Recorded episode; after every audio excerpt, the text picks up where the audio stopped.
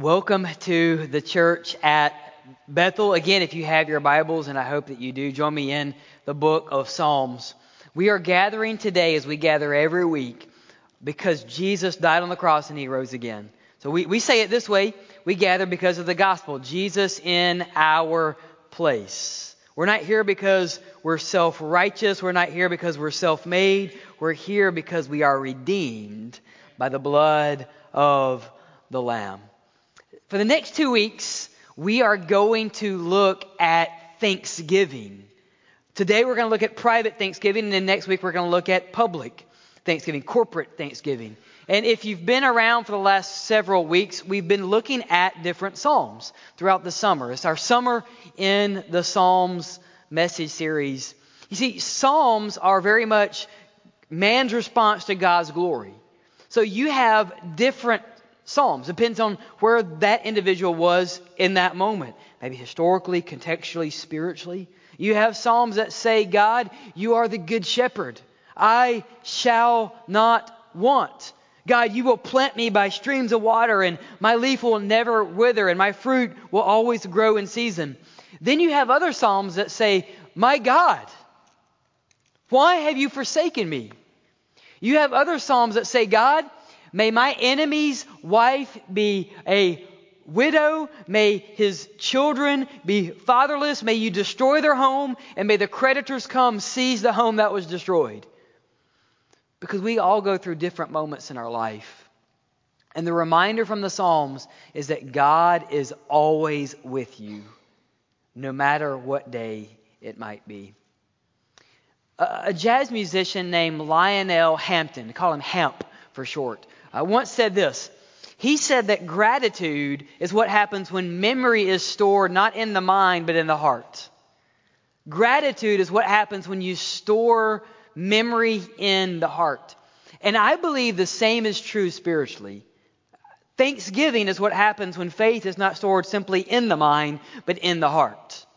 It's easy to store scripture and store faith in the mind. But we're reminded in Romans that we confess with our mouth and we believe with our. Some of you wanted to say mine because I pointed to it. We believe with our heart. But many of us want to believe with our mind because that's in many ways the easier task for us.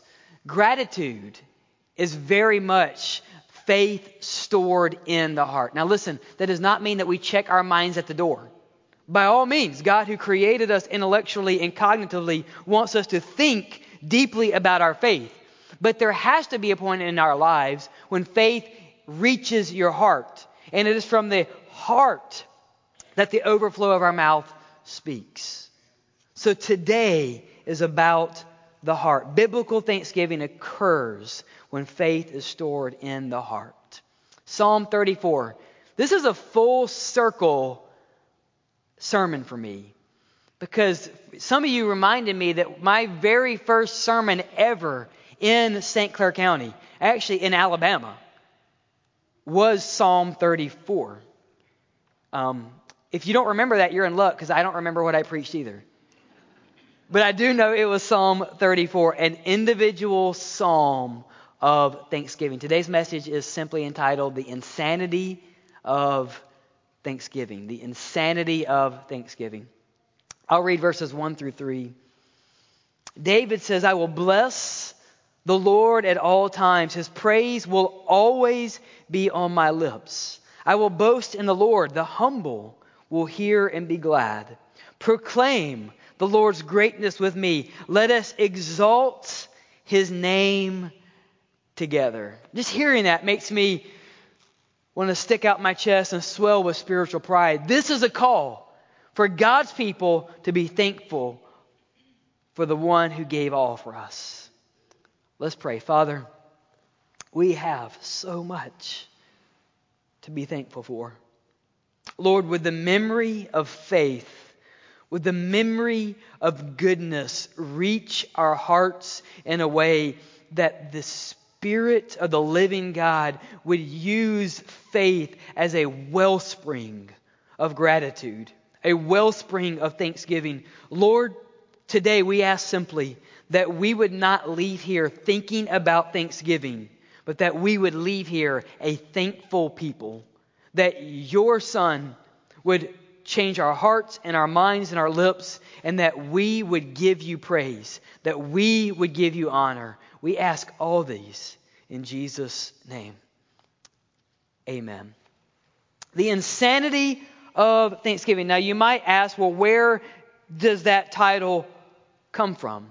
Well, often in the Psalms, we know little about the historical context. You know very little about where the Psalm 23 was written. Most likely it was David while he was a shepherd boy watching over the flock, but you don't know that to be true. And, and if you know anything about the Psalms, sometimes we get a tune, right? This is the doe of the dawn, which I have no clue what that is, but it was a tune in ancient times, or you know the author. Maybe it's a Psalm of David, or Asaph, or Korah. Maybe you know the time, or the place, or the meter, but rarely do you have a historical context. But today is your day. Because look at the historical context of this psalm. Concerning David, when he pretended to be insane in the presence of Abimelech. Now, historians would tell you that he was not in the presence of Abimelech. He was in Gath with the Philistines. But Abimelech means my father is the king. This was likely a title given to any king of the Philistines who drove him out and David departed. So here's the context David is acting a fool, as the young people would say. You know, it's like the old Mr. T saying, I pity the fool. Well, David made himself foolish, and the king literally expelled him from his presence. Now, if you understand anything about Gath, and you might not, you realize that Gath was one of the five cities that belonged to the Philistines. You might think, well, I know that name, Philistia, Philistines. Ah, they had a very large man that was famous in Philistia. His name was Goliath. Um, but as the kid saying goes, right, the bigger they are, the harder they fall. Goliath was taunting the people of God, and one day a young man with God by his side killed this hero, this demigod of Philistia. The man's name was David. So now David has fled to Philistia to, to flee King Saul because Saul is the king, David is the anointed king. So he flees to the place where they say, Isn't this, isn't this the man? The song goes something like, Saul has killed his thousands, but David has killed his ten thousands. Isn't this the young man that, wait, did he kill Goliath? And so David fears his, for his life in 1 Samuel 21. So David comes up with a good idea. He says, I'm going to scribble on the door and I'm going to drool on my face, and hopefully they'll ask me to go away. And that's exactly what happens. Uh, I think it's verse 15 of 1 Samuel 21. I love it because the king says, he says, Don't I already have enough insane people here that you've brought me another one? He says, Get out of here. And so David, under God's protection and God's provision, is expelled from that location. All of this happens in the context of Psalm 34. And David, after he is delivered, writes a letter of gratitude and thanksgiving from the heart to Yahweh. And what we just read is part of that. This is memory lodged in the heart. This is David saying, I was dead and God delivered me. I was crazy and God rescued me. So let's look at the insanity of gratitude. In Israel, it was common for any person who was thankful to give thanks, and they would do so by bringing an offering to the Lord at the temple. What's fascinating about that offering, they would bring a cup and they would pour, um, Baptist, close your ears. Okay, put your earmuffs on. They would bring wine. earmuffs off now. To the temple. And they would pour that, that wine to the Lord and they would, they would sing a song as they were doing it. Because for Israel, they were called the vineyard of the Lord, and they would pour that out and they would sing a song, and it's likely that this hymn was sung in those contexts. But do you, the cup, the cup that they would pour out was called the cup of salvation. So anyone who was thankful to God could come to the temple, come to the priest. They would say, Priest, I need to let you know I'm thankful God delivered me. And they would pour out that, that libation offering to God, and they would sing a song to the Lord. The cup was called the cup of salvation. First spiritual application for you and me. Thanksgiving is a natural response to anyone who is born again. If you've been born again, you can't help but raise the cup of salvation and say, God, thank you for new life. That's exactly what David is doing. Very literally, God saved his life from his enemies. And David is saying, God, I thank you. So, when should we give thanks? When should we give thanks? I'm glad you asked. Verse 1 I will bless the Lord on good days, at all times. I will bless the Lord when my teeth are brushed and my, faith is, my face is shaved and, and the Axe body spray is flowing when I have it together. But we should also bless the Lord when drool's on our face and we're scribbling on the door and we say, God, I don't know how I'm going to survive today, but I will bless your name. It's a reminder that Christian faith, faith in Yahweh, transcends everything that's happening in your life. David tells us over and over again there's going to be difficult days ahead. And some of you are walking through those difficult days today. You've been in the hospital with a loved one, or you've lost a, a husband, or a wife, or a father, or a child, or you've had the, the diagnosis that you are dreading, that you've received that today. Some of you are walking through that this week. And let David remind you God is still faithful on your darkest day. And God is faithful on your best day. Gospel thanksgiving overflows at all times because God's faithfulness never ends. God's faithfulness never ends. As the hymn says, and as Lamentation says, His mercy is new every morning. I think some of us need to hear that today. We need to be thankful because God is faithful to us at all times. Verse 2 I will boast in the Lord. The humble will hear and be glad. Proclaim the Lord's greatness with me. Let us exalt his name together. Now, what an odd phrase to use. You could read this and think, well, does God need us to make his name greater? Does God need us to, to prop him up? And C.S. Lewis in his life wrestled with that question. He, he often wondered, why would God command us to praise him if he doesn't need praise? What kind of God would do that? And then he realized when he gave his life to Jesus that we don't give praise to God because He needs it, or as if you can add anything to the deity of God by the words that you utter. But praise is the logical exclamation point to our thanksgiving.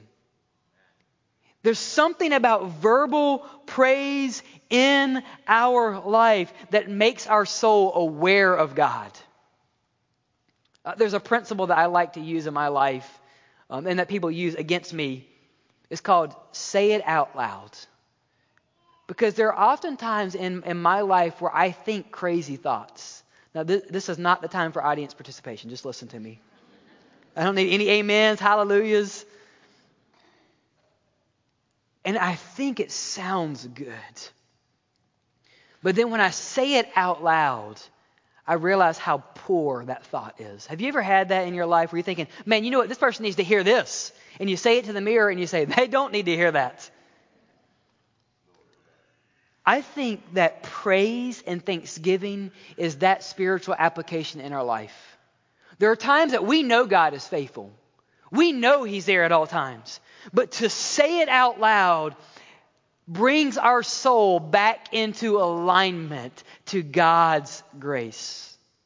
God doesn't need you and I to be thankful as if we make Him more godly. God wants us to be thankful because our soul needs to hear it. God wants us to be thankful because our ears need to hear the memory of faith that is in our lives. That's why David says, I will bless the Lord. As if you can bless an infinite, perfect, righteous God. I will boast in the Lord. I will proclaim his greatness. Let us exalt his name together. What if thanksgiving was God's way of supercharging your soul for his glory? I believe that thanksgiving is that in our lives. Be thankful, church. It creates newness in our lives. Okay, verse 4. That's the insanity of thanksgiving. Now we see the insanity of God's mercy. I sought the Lord, and he answered me. And he rescued me from all my fears. How many fears? All.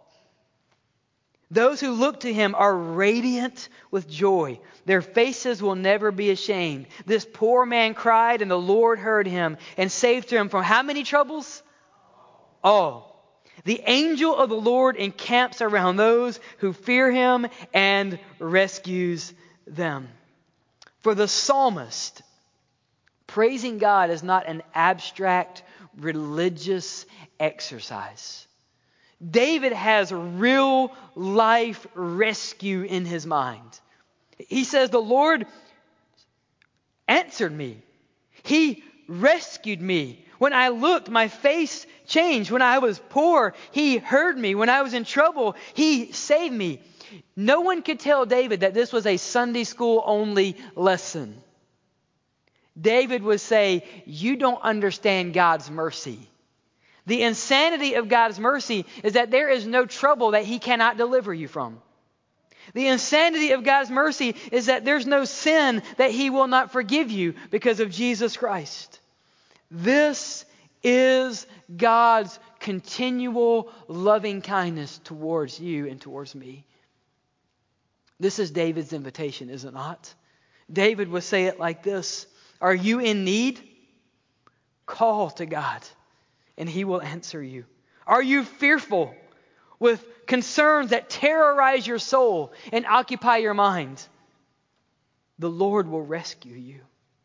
Are you living in guilt and shame? Those who look to the Father will never be ashamed. Are you in the midst of crisis?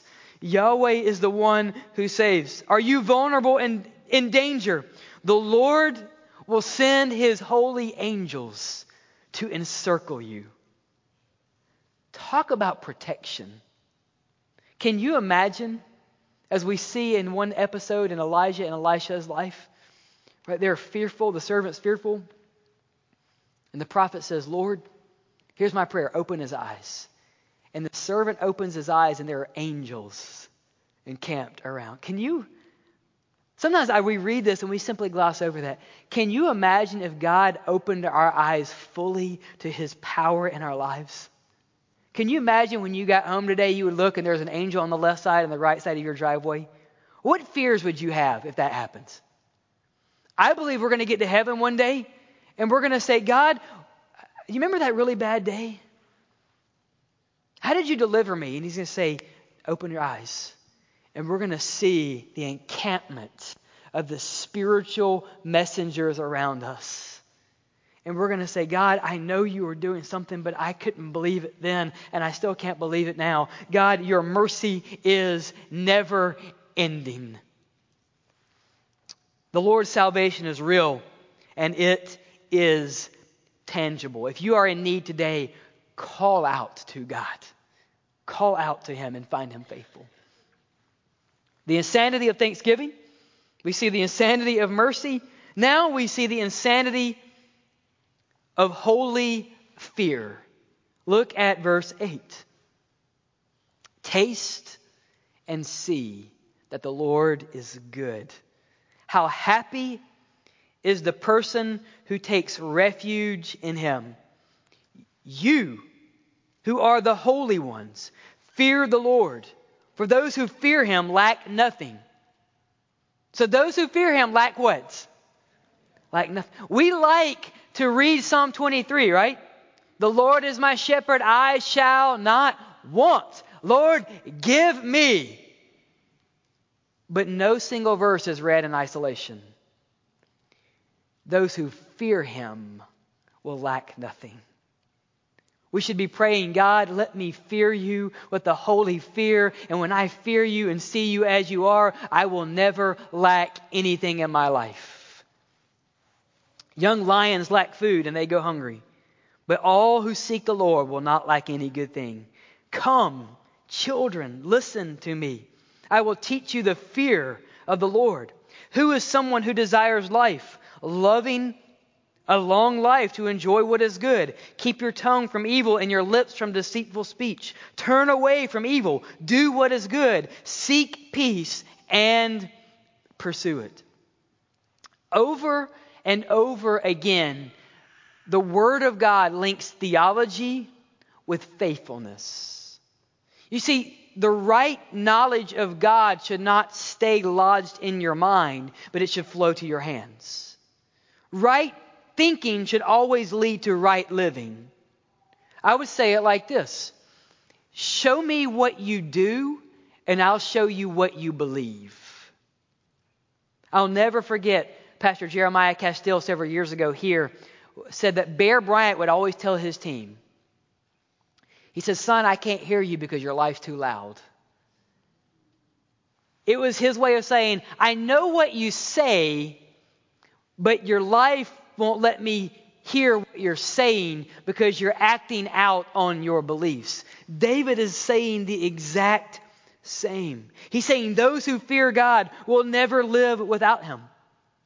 So you who fear God, never live without Him. We are in danger often of what we call practical atheism. We come on Sunday morning, we sing songs about God's glory, we sing songs about the blood of the Lamb, we leave through these doors, and we live as if God is not present in our lives. So tell me, how is that not atheism? It is. May we never live as if God is not present in our life.